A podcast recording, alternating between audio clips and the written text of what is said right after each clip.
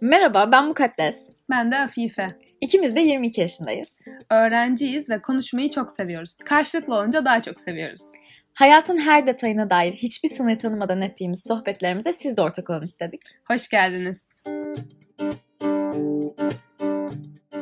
Merhaba, Anlarsın Ya Podcast'ın 6. bölümüne hoş geldiniz. Merhaba. Bu bölüm uzun bir aradan sonra e, bir kavuşma bölümü. O yüzden çok heyecanlıyız. Uzun zamandır yeni bir bölüm yükleyememiştik. Bu bölümü e, kaydettiğimizi zannediyorduk aslında. Gecenin bir vakti felaket uykusuzken e, bir bölüm kaydettik. Yani e, bölümden kalan ses kaydı parçalarında Afife uyuyor. Sesi bile uyuyor yani. E, gece çok geç bir vakitte kaydetmiştik yetiştirelim diye ama bilgisayar kaydı almayınca maalesef ki nasip olmadı. O yüzden şimdi tekrar bu bölümü yayınlayacağız. Bu bölüm için heyecanlıyız. Çünkü bu bölüm bizim hayatta çok sık yaşadığımız ve hayatımızın birçok alanını etkileyen bir konuya dair. O da duygularımızı çok yoğun yaşıyor olmamız. Bunun hem olumlu hem de olumsuz bazı taraflarını hem de hayatımızı nasıl etkilediğine dair konuşmak istiyoruz. Çünkü e, yoğun duygular yaşamak paylaşılmadığı sürece çok zor bizce. Yani eğer birileriyle bu duyguları paylaşmıyorsanız o yoğun duygunun içinde böyle esir kalmış gibi hissediyorsunuz. Ve biz bu duyguları paylaşabilmenin keyfini yaşadığımız için genel olarak hem e, kötü duygular olduğunda acılarımızı daha kolay atlatabildiğimiz hem de paylaşarak aslında daha iyi duyguları da çok daha büyütebildiğimiz ve onların keyfini sürebildiğimiz için e, biraz bu konuda konuşmak ve bunun bizim hayatımızdaki yansımalarını ve onları nasıl dizginliyoruz bunlara dair birazcık sohbet etmek istedik. Evet, e, Afife Hanım sizdeyiz. Aslında şu anda tam bence bu konuları konuşmak için isabetli bir vakit oldu. Çünkü işte e, ben 10 gündür şehir dışındaydım, İstanbul dışındaydım. Birazcık e, farklı şeylerde farklı amaçlar doğrultusunda bulundum. Seyahat ettim ve seyahat etmeyi çok sevdiğim için de e, onun mutluluğun, keyfinin getirdiği bir yoğun duygu vardı. Bir yandan da e, evdeki konfor alanımı işte İstanbul'daki konfor alanımı özlediğim için bazı yoğun duygular içerisindeydim. Mukaddesçiğimi özlediğim için. o da tabii beni çok özlediği için bazı yoğun duygular içerisindeydi ve bir yandan da okul başlıyor. E, iki senelik bir aradan sonra pandemi arasından sonra tekrardan okul başlayacak. Bu yüzden de yani hani karmaşık duygular içerisindeyiz. Başka derdiniz mi yok arkadaşlar gerçekten diyorsanız işte tam olarak doğru yerdesiniz arkadaşlar. Lütfen programın e, şey podcast'in devamını dikkatlice dinleyin. E, başka bir sürü derdimiz olduğu gibi bu derdi de e, bu yoğun duygular olayında çok çok dikkate alıyoruz. Eee yani tabii ki burada zaten parantez açmamıza gerek yok bizce diye başa ama e, bu konuları herhangi bir akademik referans vermeden e, veyahut da işte bir iddiada bulunmadan konuştuğumuz her zaman söylüyoruz. Tekrardan da hatırlatmış olalım. Yani mukaddes ve bendeki yansıması genel olarak çok ortak olduğu için ve üzerinde konuşmayı çok sevdiğimiz için belki bizim gibi hissedenler vardır. Ee, ve onlar da hani bizim sohbetimizi dinleyince, bizim sohbetimize eşlik edince belki daha iyi hissederler, yalnız hissetmezler diye e, çekiyoruz aslında anlarsın yayı. Buradan da böyle bir tekrardan şerh düşüp anlarsın yanın amaçlarına dair bir takım hatırlatmalar yapmış olalım. Ee, geçenlerde bir tez üzerinde, yüksek lisans tezi üzerine çalışan bir e, ablamla sohbet ediyorduk. E, araştırma konusuna binaen yaptığı literatür taramasında şöyle bir şeyle karşılaşmış. Aslında tahmin edilebilir de bir araştırma bulgusu ama konumuzla bağlantılı olduğu için söylemek istedim. İnsanlar, yani özellikle de 50 yaşın üzerindeki insanlarla e, hangi hatıralarını anladıklarına dair bellek üzerinden bir e, saha araştırması yapıldığında en belirgin anılarının gençlik yıllarına ait olduğu ortaya e, çıkıyor ve bu bulguya göre aslında gençlik yılları en çok farklılıkların olduğu, işte yeni insanlarla tanışıldığı, farklı ortamlara girildiği için hatıraların da zihne çok daha net bir şekilde kazındığı zamanlarmış. Ama eğer bu kişiler işte 30 yaşlarında, 40 yaşlarında yeni bir şehre taşındılarsa, işte yeni bir girişimde bulundularsa, yeni bir işe başladılarsa veyahut da belki işte tekrardan evlendilerse veyahut da o zaman ilk evlendilerse e, o zamana dair anılarının da diğer insanlara kıyasla çok belirgin olduğu bulgusuyla karşılaşılmış. E, bu araştırma sonucunu duyunca yani o zaman şey dedim ha gerçekten evet genç olmanın bu yoğun hislerle çok çok doğrudan bir ilişkisi var ve gerçekten genç olmanın, aktif olmanın yani sosyal hayatın çok içerisindeyiz zaten. Her ne kadar pandemi bunu belli oranda azaltsa da hala çok yoğun bir sosyal hayatımız, deneyimlerimiz var yani sürekli bir şeyler tecrübe ediyoruz. E, hem e, farklı ilişki biçimleri tecrübe ediyoruz. İşte iş hayatında olsun, okul ortamında olsun, arkadaş ortamımızda olsun. Hem de e, aynı zamanda hayata dair de birçok şeyi yeniden öğreniyoruz. Bunlar da tabii ki e, mukaddesle konuştuğumuzda fark, fark ettik ki ikimizin de zihninde e, çok yoğun heyecanlara, tarif edilemez duygulara ve bazen de kontrol edilemez hislere sebebiyet veriyor. Ve arkadaşlar biliyorsunuz ki e, anlarsın ya, kutsal anlarsın ya e, kararnamelerine göre e, Anlarsınya'nın en başlıca öğretilerinden biri de e, bu hisleri konu yani herhangi bir hissimizi aslında konuşmak. Bu yoğun duyguları ne ölçüde konuşuruz, e, nasıl kontrol ederiz vesaire. Bundan birazcık bahsetmek istiyoruz. E şimdi bu heyecanlı duygular e, sanırım yani bizim böyle hep çok aşina olduğumuz şeylerdi ama hayatınızda böyle sık sık işte ya sakin ol tamam abartma bak çok abartıyorsun anlatırken gibi e, belli tepkiler alan insanlarsanız muhtemelen aşina olduğunuz şeylerdir. Yani çocukken de çok heyecanlıydım. Ben hiç yerimde duramazdım böyle. Hatta şey bir his hatırlıyorum. İçimde çok hızlı giden bir şeyler var ve ben dışımda onları sakinleştirmeye çalışıyormuşum ve dışarıya yansıtmamaya çalışıyormuşum gibi hissederdim çoğunlukla ve böyle e, derin derin nefesler aldığımı kendimi sakinleştirmeye çalıştım tamam hayat normal akıyor bak şu an kimse o kadar heyecanlı değil diye kendimi sakinleştirdiğimi hatırlıyorum. E, bu duygu geçmedi büyüyünce de yani çok farklı yer yerlerde çok farklı şekillere bürünmeye başladı ve bazen çok güzelken bazen çok zor olabildi. E, böyle anlarda kendime şeyi hatırlatmaya e, başladım. Yani çok benim için yoğun duyguların en top olduğu yer çok büyük sevgi hissediyor olmam. Yani gerçekten bazen böyle e, anlatamayacağım kadar çok üst düzeyde karşıdaki kişiye aktaramayacağım bir sevgi hissiyle doluyorum ve bu sevginin işte rasyonel bir arka planı olmak zorunda olmuyor ya da bazen aslında gereksiz bir anda gelmiş oluyor. Yani yaşanan ufacık bir şey o sevgiyi besleyen bir e, yani o duygumu besleyen bir şey haline gelebiliyor. Aynı zamanda ama bazen de çok olumsuz duyguları işte çok üzülüyorken mesela onu da çok yoğun bir üzüntüyle yaşıyorum. Ve böyle bazen işte eğer gerçekten üzülüyorsam onu kurtarabilmek için tüm duyguyu yaşamak zorundayım. Yani yoksa çıkamıyorum o delikten asla bir daha. Tamamen kendime bunun iznini vermediğim sürece böyle anlarda kendimi şöyle rahatlatıyorum. Evet yani çok sevgi duymanın keyfini sürüyorsun hayatının çok büyük bir kısmında işte çok heyecanlı olmak çok işte e, hareketli bir hayat yaşayabilmek. Bunların keyfini sürüyorsun. Bunun yanında da kabul etmen gereken bir gerçek var ki üzüldüğünde de yemeden içmeden kesildiğin işte hiç hareket etmek için bir enerji bulamadığın bir çok yoğun bir üzüntü yaşayacaksın. Yani sanırım e, bu o yüzden iki ucu çok keskin olan bir yer. Yani atasözünü de nasıl ahlaklı hale getirdim.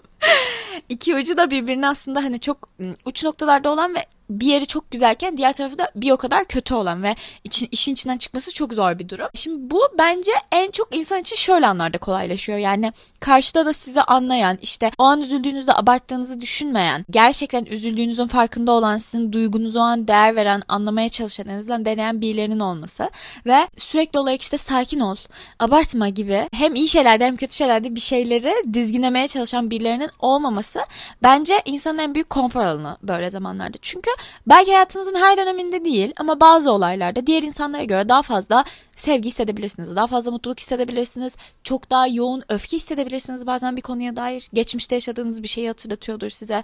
Ya da bazen çok daha hızlı ve işte yoğun bir mutsuzluk yaşayabilirsiniz ve bunlar başkalarının aynı anda sizinle yaşamadığı şeyler olması bu duygularınızın anlamsız olduğu anlamına gelmiyor. Böyle noktalarda sanırım birazcık bu duygumuzun öncelikle anlaşılmasına ve sonrasında da bu duyguyu yaşamaya ihtiyaç duyuyoruz. Yani çok yoğun bir sevgi içimizde patladığında hiç iyi olmuyor. yani böyle birine e, onu sevdiğimizi söyleyememek, açıkça sürekli olarak ifade edememek ve işte bence o birilerine bu yoğun duygularımızı aktarırken çekince duyuyor olmak en zor işlerden biri. Çünkü duyguyu yaşamamıza da engel oluyorlar. Yani hem anlamlandırma hem de yaşama kısmına engel olan bir şey bu. O yüzden bana bu ikisini yapabildiğim sürece yani bu duyguyu benimle birlikte anlayan biriyle birlikte duyguyu kabullendiğim ve o duyguyu yaşadığım sürece çok keyif alıyorum ve yani inanılmaz seviyorum bu durumu. Ama bazen de zor oluyor tabii ki. Bir de burada gerçekten eğer çevrenizde böyle duygularını yoğun bir şekilde yaşayan ve bunu gösteren birileri varsa size de bir süre sonra cesaret verdiğini hissediyorsunuz ve siz de birilerine cesaret vermek istiyorsunuz bu konuda aslında. Yani böyle çok sevdiğim arkadaşlarım var mesela. Fark ediyorum yani çok basit şeyler olabilir bu. Sevdiği bir yemeği yemek olabilir. İşte herhangi bir sınavdan sonraki başarısı olabilir veyahut da güzel bir kitap okumak, güzel bir film izlemek bile olabilir. Ama o filmden bahsederken ki gözlerindeki mutluluk işte sevdiği bir yazardan bahsederken ki mutluluk işte burada çok şu an romantik edebiyatçı modu oldu ama yani hani örnekleri veriyorum siz çeşitlendirin. Yani hani mesela son zamanlarda benim hatırladığım seyahatte olduğum için güzel bir yemek yedik mesela arkadaşımla ve yani evet hani bunun için mutlu olabilirsin mutluluğunu başkalarıyla paylaşabilirsin ve e, bu gayet sıradan bir şey aslında. Onu gördüğünde e, bir yandan şu da güzel bir şey olmuş oluyor. Yani o mutluluk o heyecan seni o gündelik hayatının devamındaki e, pratikler içinde motive ediyor. Belki hayata karşı e, nasıl diyeyim daha istekli yaşamaya karşı daha istekli olma sebebi de veriyor. Seni belki daha üretken yapıyor yani en önemlisi. Zaten ihtiyacımız olan şey çoğunlukla bu değil mi? Yani hani çok fazla olumsuz şey var hayatta. E, bizi belki böyle tökezlememize sebep olan çok fazla şey var ve hep böyle bir e, bazen düştüğümüzde bir umut kırıntısı arıyor olabiliyoruz veyahut da işte bir üretkenliğimize bizi teşvik edecek bir şeyler arayabiliyoruz. O anlamda bence o yoğun duyguların yaşandığı patlama anları çok e, yardımcı oluyor bize. Yani ben en azından arkadaşlarımın e, yoğun hislerine şahit olduğumda bunu çok hissediyorum.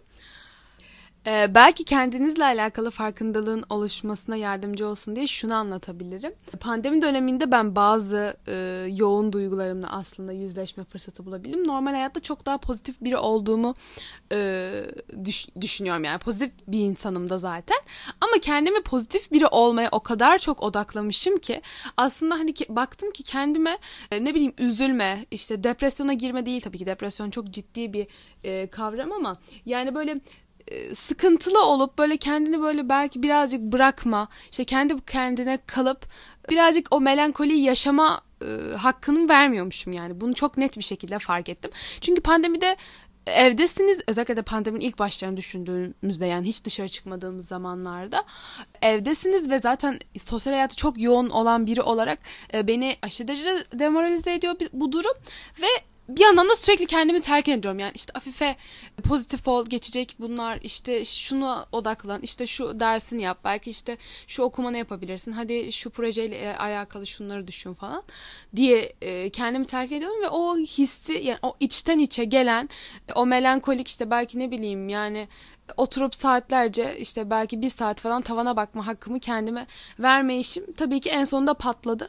Ve onu o hissi orada rahat bir şekilde yaşayınca yani evde o hissi yaşama fırsatı, vakti ve zamanını bulunca yani tabii ki zamansal ve mekansal faktörler de bu yoğun hislerin yaşanmasında oldukça etkili. Yani bir toplantının ortasında aklınıza çok güzel bir fikir geldiğinde aa harika bir fikir buldum işte hemen sana anlatayım işte deyip arkadaşınıza dönemiyorsunuz yani. Böyle şeyler de tabii ki de çok e, etkili. Her anda ve her koşuda yaşayın duygularınızı bağırın çağırın demiyoruz arkadaşlar. Lütfen podcast'imiz yanlış yorumlayıp Twitter'a düşüp e, linçlenmesin bu şekilde yani kendinize böyle bir dönüp dışarıdan bakmayın. Ya zaten hani hep söylüyoruz ya o e, hislerimize, ilişkilerimize dışarıdan bakmak çok kıymetli. Bu yoğun duygularda da bence öyle. Yani hani e, bir adım öteden kendinize baktığınızda zaten fark ediyorsunuz. Yani o his ne kadar ölçülü, o an yaşanması gerekiyor mu, gerekmiyor mu? E, bilmiyorum ben bana şey gibi geliyor yani. Herkes bir dönüp önceki gününe baksa öyle bir an mutlaka yakalar. Çünkü çok hayatın içinden bir şey. Çok insana dair bir şey. Öyle olunca da e, sanki yokmuş gibi davranmak biraz böyle bana sahtekarlık gibi geliyor. Ya benim için bu yoğun duygular Afen'in dediği gibi böyle çok her an yaşanabilir şeyler değiller gerçekten de. Pat diye yaşayamıyorsunuz yani.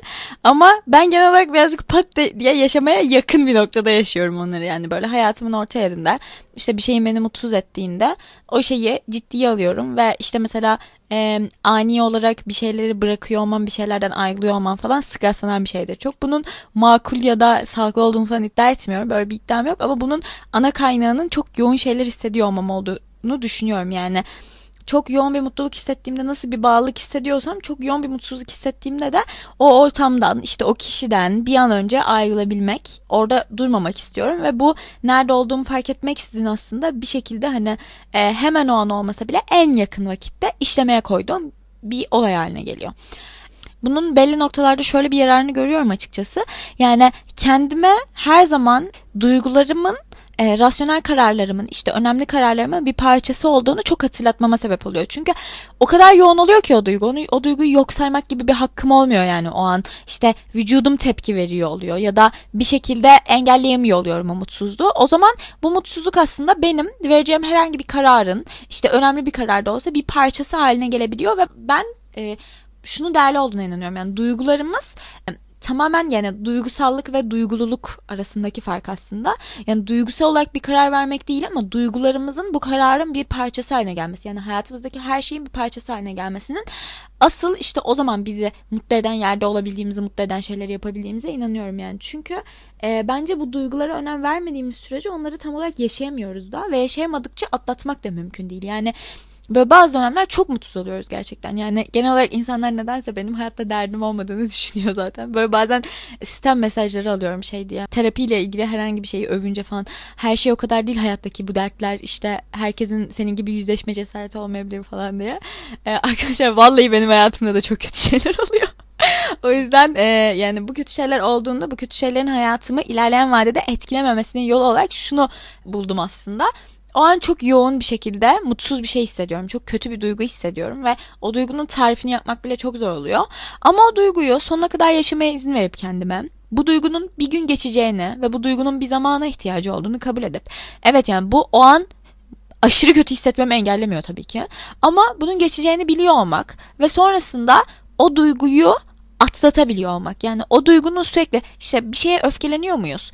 Çok yoğun bir öfke mi hissettik? O öfkeyi sürekli içimizde kapalı bir yerde tutup hayatımızın belli yerlerinde hiç beklemediğimiz anlarda patlamasındansa o öfkeyi o an yaşamamız gerektiği gibi e, ve tabii ki hani başkalarını kötü etkilememeye dikkat ederek yaşamamız ve onu boşaltıp sonrasında o şeye öfkeli bir şekilde yaşamayı tercih etmemek istiyorum. Yani artık o öfkeyi atlatmış olarak yaşamayı tercih etmek istiyorum. Bence yoğun duyguların e, bizim hayatımızda olumlu bir anlam taşımasının temel sebebi de bu.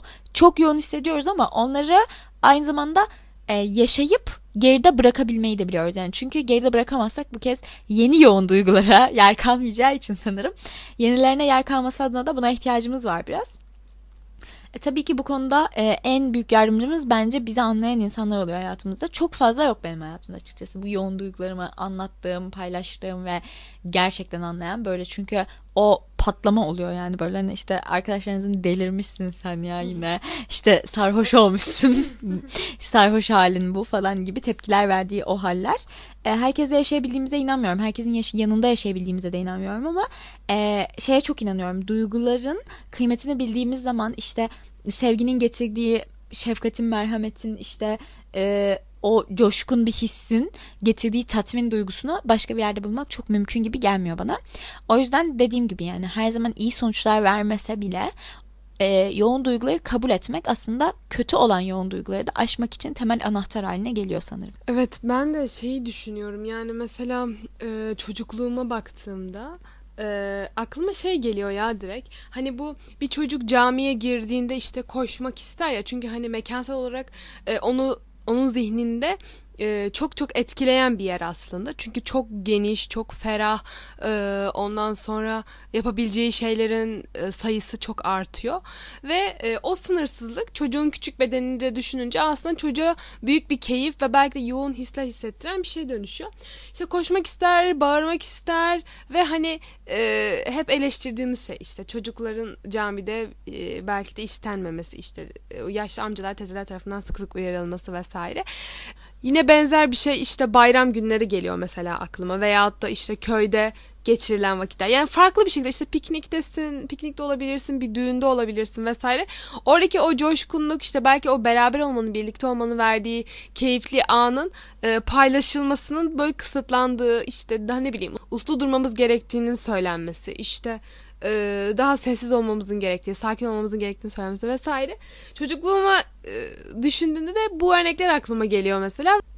Ve aslında işin garip tarafı işte liseye geçtik belki sonrasında işte şu anda üniversite öğrencileriyiz ve yaşımız itibariyle artık yetişkinliğe doğru adım adım ilerliyoruz ve e, hala o yoğun duyguları hissediyoruz. Yani tamam belki camiye girdiğimizde e, koşmak ya da bağırmak istemiyoruz ama bu sefer farklı bir mekanda farklı bir şekilde bunu hissediyoruz.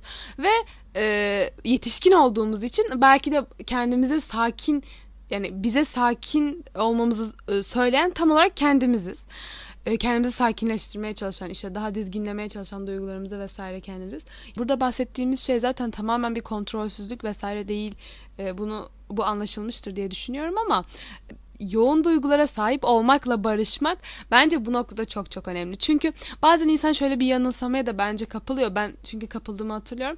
Hani bu şekilde e, şu anda çok heyecanlı hissediyorum veya da işte şu anda bunu çok merak ediyorum. O yüzden çok e, mutluyum, heyecanlıyım. İşte şu işten çok keyif alıyorum ama bir 5 yıl sonra bu böyle olmayacak ya. Zaten büyüyeceğim işte. O zaman bir şeyler değişecek.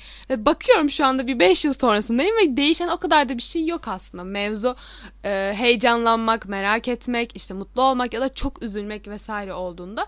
Yani e, şuna çok fazla inanıyorum yaş aldıkça yaşadığımız şeyler ve edindiğimiz tecrübeler vesilesiyle e, bazı konularda daha dengeli olma, e, daha belki istikrarlı bir şekilde yaşama mevzusu var. İşte bu 40 yaşında kemale ermek dedikleri. Evet buna inanıyorum hakikaten ama e, bence 40 yaşında ve 50 yaşında tanıştığım güzel insanlarla da görüyorum ki o insanlar da hala o heyecanlarını muhafaza edebiliyor ve, ve o heyecanları sayesinde aslında üretkenliklerine devam edebiliyorlar belki.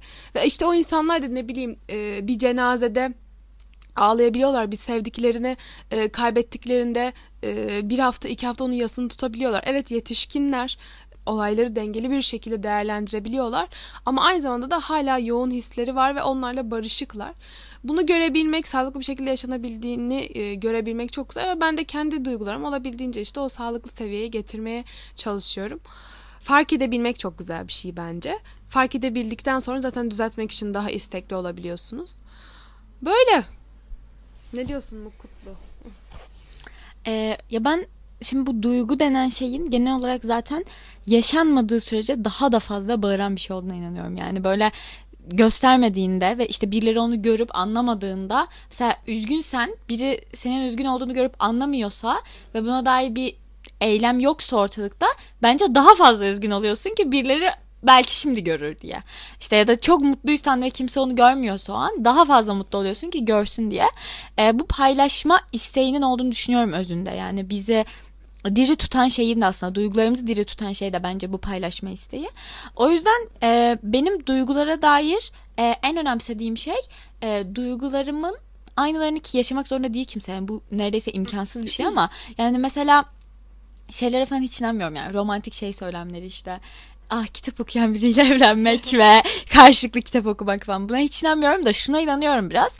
Mesela e, sizin kendinize dair bir ilgi alanınız yani başka birinin ilgisini çekmek zorunda değil. Mesela Afife'nin mimari sevgisi benim hiç umurumda olmayan bir alan olmakla birlikte bence bizim herhangi bir insan ilişkisinde bizi değerli hissettiğimiz nokta o duyguyu paylaştığımızda o duygunun önemsendiğini görmemiz. Yani Afife bana mimariye dair çok heyecanlı bir şey anlatıyorsa onun heyecanı benim heyecanlanmam için yeterli olur. Bu yüzden bence insanların birbirleriyle kurduğu ilişkilerde ortak zeminlerden çok ortak duygulara ihtiyacı oluyor. Yani birbirimize karşı e, işte yoğun bir duygu yaşamaya dair verdiğimiz izin de bence böyle. Çünkü bence yoğun duyguları çoğunlukla mesela karşılık bulamamak, anlaşılamamak sebebiyle yaşamıyor oluyoruz. İşte muhtemelen bunun en tapı şey falandır yani aşık olmak falandır herhalde ama birçok insanın kendisine bile bunu itiraf edememesinin sebebinin de ben karşılığında bir şey bulamamak olduğunu inanıyorum. Yani siz sizden bir şeyi veriyorsunuz. Sizin çok büyük bir parçanızı dışarıya veriyorsunuz ve bu sizin çok açıkta kalmanız da demek. Yani içinizden çok önemli bir şeyi dışarıya koyuyorsunuz aslında.